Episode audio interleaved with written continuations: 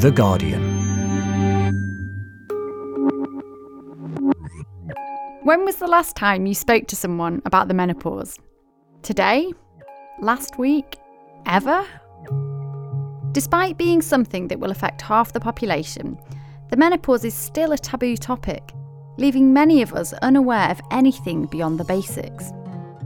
And the same can be said for some of the science behind it. So how that mechanism is, is regulated is not entirely understood, but you need a certain number of the immature eggs to support the growth and development to maturity. That's just one of the things we learnt while making this week's episode.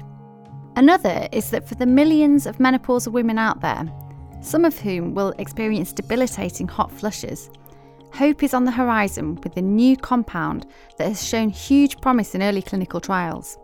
What we were su- surprised to see was how well it worked. I'm Hannah Devlin, and this week we'll speak to two scientists at the forefront of this field to find out why the menopause has remained a bit of a mystery for scientists, and what the future might hold, both for our understanding of the menopause and for those who experience it.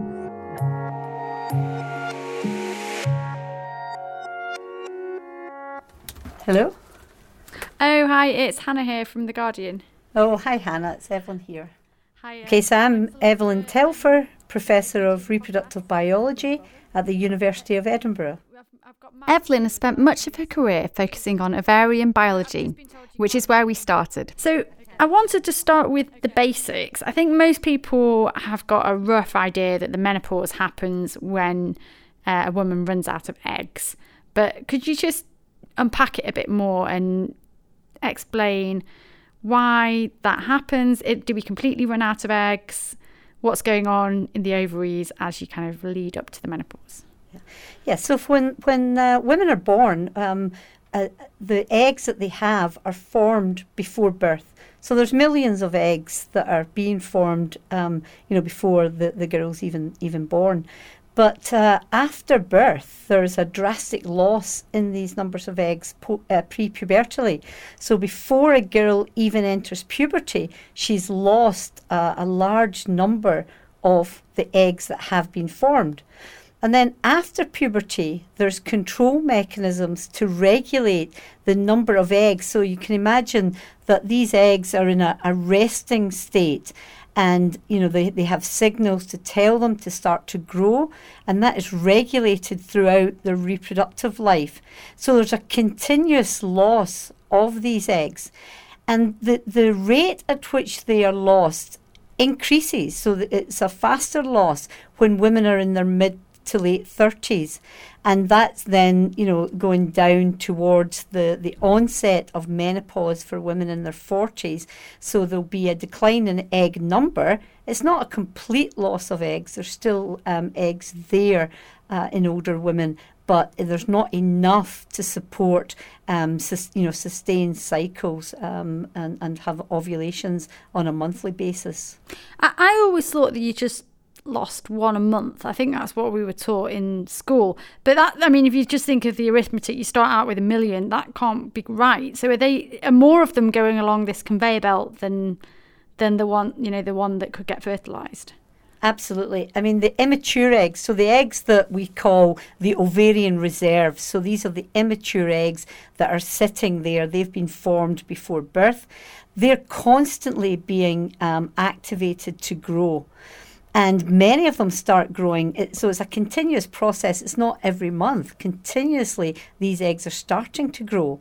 But what's happening on a monthly basis is that some of them will be selected to continue through growth and development until the point that they would reach ovulation. And in humans, only one of them will ever get to that point in, on a monthly basis. Uh, basis. So the reality is that ninety-nine point nine percent of all eggs that were formed before birth end up dying. They degenerate. And only zero point one percent of the eggs that were formed before birth are destined to be ovulated.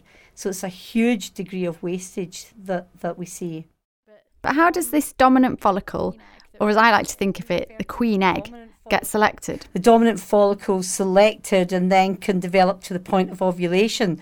There's then feedback mechanisms that, that support the dominant follicle and then inhibit all the other follicles that are coming through. So it's, um, you know, th- there's control at the level of the of the brain, of, of the, some of the hormones that are regulated from the pituitary gland, and then local factors within the ovary. So once a, a follicle has reached the, the dominant stage, it will then feed back and repress the other ones coming through.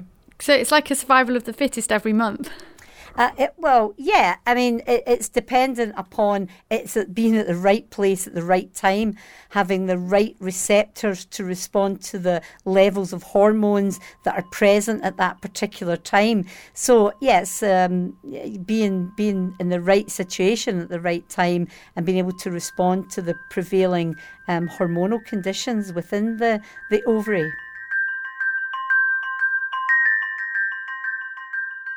And so the menopause is when this you have this conveyor belt of eggs speeding along. It's getting faster as you're getting older, and then suddenly it stops. What what happens?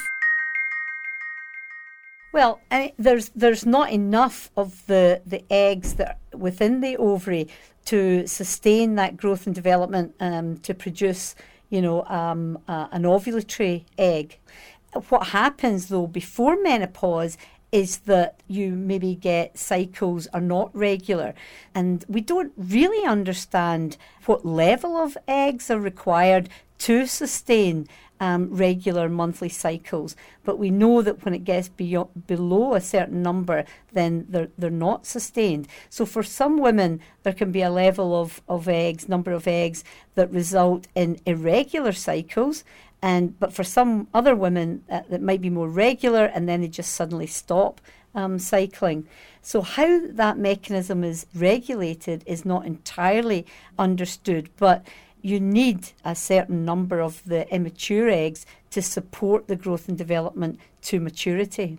So you've still got some eggs left, but they seem to stop going through this process. How do they, why does that happen? Well, the growth of the early eggs is dependent on signals from some of the growing eggs or the growing follicles.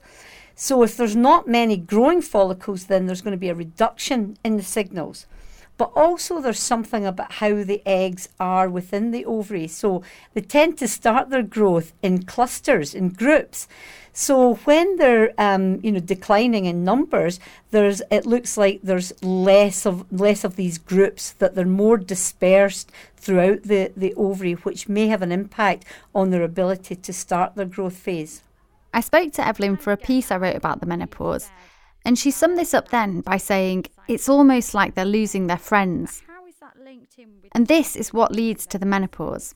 And as Evelyn explains, the drop of oestrogen that comes with it. So once a fo- the follicles start to grow and they develop into the larger growing follicles. So like we said, there's a lot that will die at different stages, but there will be a cluster of them that will reach, you know, um, quite advanced stages. And then from those, one will be selected to go on to be ovulated. And it's those advanced stage follicles that are responsible for the production of oestrogen in the female. So the ovary is responsible for producing the eggs and for producing oestrogen and progesterone in, in the woman. So if you don't have eggs developing, don't have follicles developing to that stage, to the, the more advanced stage, then you will get a, a sharp decline in the uh, levels of oestrogen. This drop in hormones is what causes the symptoms associated with the menopause, including hot flushes.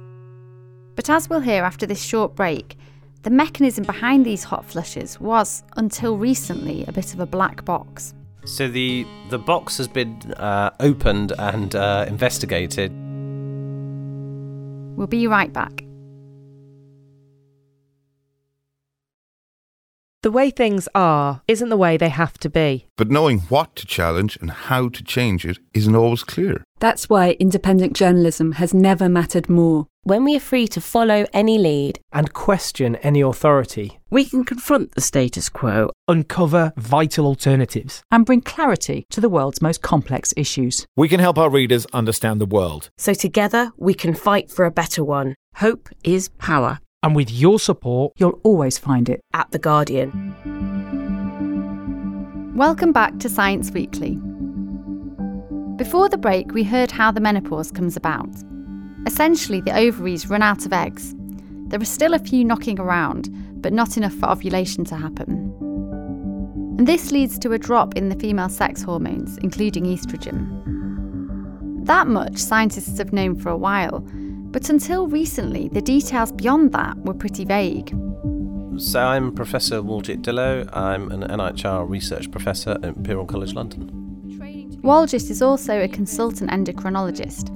I started by asking him how much he learnt about the menopause back in medical school. Very little. Um, I mean, obviously, the medical curriculum, you're learning a vast amount of information and, and you learn, you know, a little about a lot. So it's only really as a specialist in endocrinology where you get, you know, access to patients with menopause uh, and start learning a bit more about it. But actually, it's unless you've got a specialist interest, you're not going to know huge amounts about the area. So as a doctor, what are the main symptoms that patients come to you with um, that are causing them problems around the menopause? A significant women, obviously all women will go through the menopause, but a significant women will have uh, much more severe symptoms. So hot flushes in particular, warmth in their skin, sweating. Um, they'll have problems sleeping, that can lead to uh, depression. Uh, and so these are the common things that patients will experience during essentially a physiological process, uh, which is the uh, menopause. And th- this affects patients at the peak of their careers as well. So usually, you know, the average age of menopause is forty-five to fifty-five, something like that. The average age is about fifty-one. And so women are at the peak of their careers and then exposed to essentially distressing symptoms. Uh, and the only real therapy is hormone replacement therapy, H R T, which a lot of women can't take. Recent figures suggest that around a million women in the U K use treatment for menopausal symptoms, including H R T. But as Waljit explains, the problem is that um, women are, go through the menopause as a physiological process, and so when you're giving back hormones that they wouldn't normally make at that time of their lives, it can have side effects. And so there's a higher risk of breast cancer, for example, strokes, et cetera. So some women absolutely can't take it because they've had breast cancer, for example, and some women don't want to because of the extra risk. And so for those women, there really isn't anything out there if they're troubled by symptoms, because we haven't understood how the low oestrogen is causing the flushes. If we understood that, you could then develop a, a, a therapy and a treatment that would get rid of the flushes but not involve the oestrogen. And is it also the case that there's still some debate about how H R T actually works and whether it is just delaying the menopause so that if you come off it, you're just basically going right back to the start, or whether it's masking it until your body's adjusted to this kind of new reality of not making oestrogen anymore? It's an interesting question. Um, so we know that if you give the H R T, then the flushes get better in most cases. But we also know if you stop the H R T several years later, then the flushes don't come back. So there must be some adjustment of the body, and we don't really understand that, which is amazing, you know, since menopause is a big problem, that we still understand so little about it. This lack of understanding, which Waljit compared to a black box, has made it hard to know where to start when developing new treatments. But it's something that might be about to change. Okay, so let's talk about this black box. In the last few years, and it's surprising that we haven't heard more about this, there's been a, a huge development in our understanding of the menopause and why this drop in oestrogen leads to hot flushes and other symptoms. Uh, just take me through what the link is and what was inside the box. So the the box has been uh, opened and uh, investigated by a researcher in the States called Naomi Rants. And for essentially the last twenty years, she's been interested in this area. But over the last five to ten years or so, she's basically discovered that uh, an area of the brain that controls a hormone is responsible uh, for causing the flushes. So the, the idea is that the low estrogen is causing the flushes, but it does so by increasing this other hormone in the brain. And she's done that through animal models. And I think that's a really important message to get out there, that that animal research has led to this completely new breakthrough and understanding. And then that's led to us taking it forward in patients and in the clinical trial. Most animals don't go through the menopause. I think there's maybe killer whales and a few others that are known to go through. I assume she's not doing her experiments on killer whales and maybe elephants. She's not doing she's not doing them on those animals, no.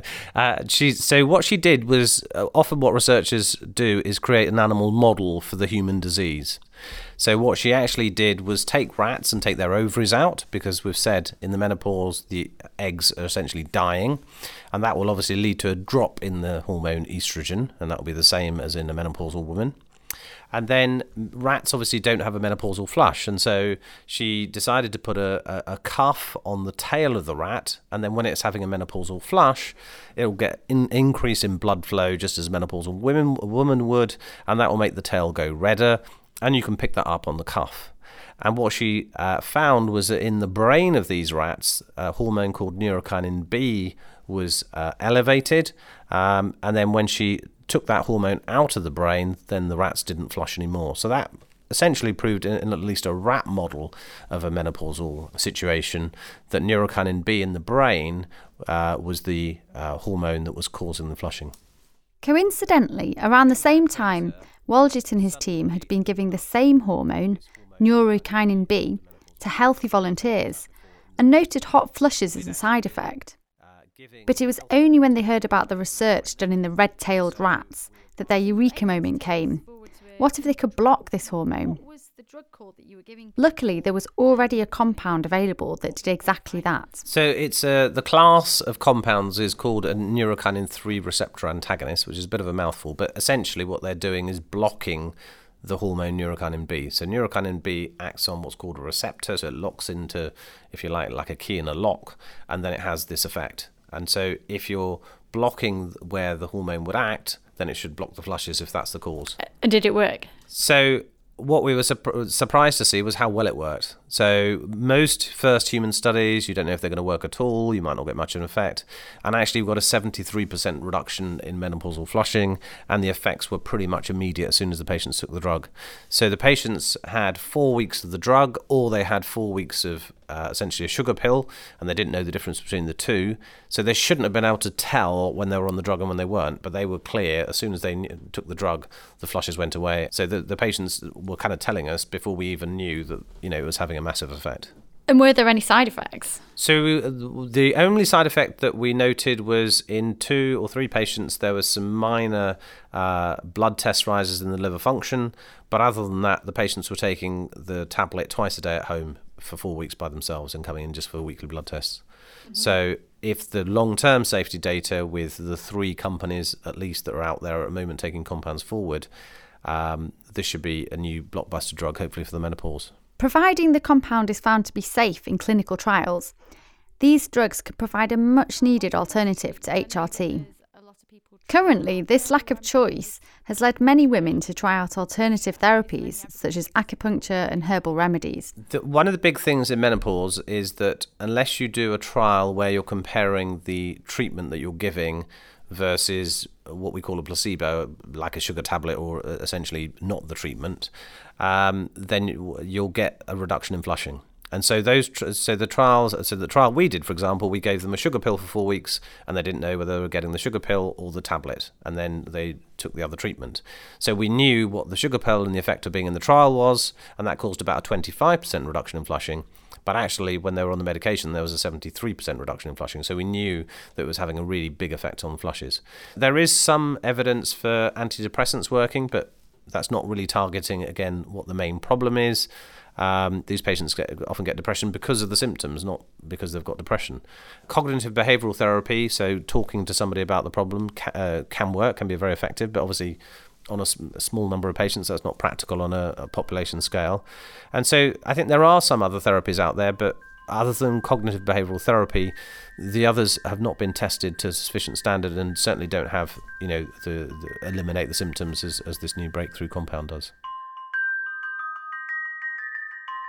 It's amazing that this breakthrough has happened, that we finally have a better understanding. But why has it taken so long? Why is it that it's taken decades to move beyond it being just a drop in estrogen and come up with a new treatment for something that affects, you know, potentially half the population? I think there'd be two things uh, in response to that. One is funding is challenging, and so funding tends to go to areas where things are life-threatening. So as soon as you say heart disease, cancer, those will go, those kind of applications will go to the top of the pile. Uh, menopause has been a bit of a taboo subject, really, for the up until relatively recently. Um, it's been thought of as, you know, a thing that women go through and just put up with it. Uh, and in fact, when we applied for the funding for this grant, we had very good reviews, and um, these are expert scientists around the world who'd reviewed it. Uh, and all of them thought it was really interesting, but one of them, and I don't know if they're male or female, said, "Isn't are, are we medicalizing a physiological problem?" Um, and so that's the problem that we've got even in, you know, twenty nineteen, is that, you know, do we take things that are not completely life-threatening but really devastating to patients seriously enough? And I think patient advocates are, are really useful in that setting of raising the profile. And I think, for example, in, you know, the last ten years, suddenly mental health has become a subject that we talk about freely. And I think things like the menopause we need to air more so that men, for example, will understand what women are going through, and other women who, who perhaps haven't had the menopause.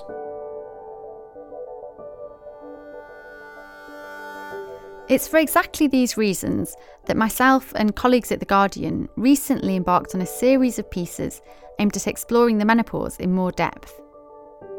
To read more, head over to the guardian dot com, and we'll include a link on this week's episode.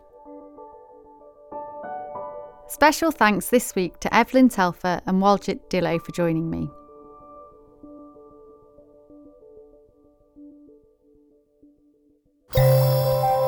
For more great podcasts from The Guardian, just go to theguardian dot com slash podcasts.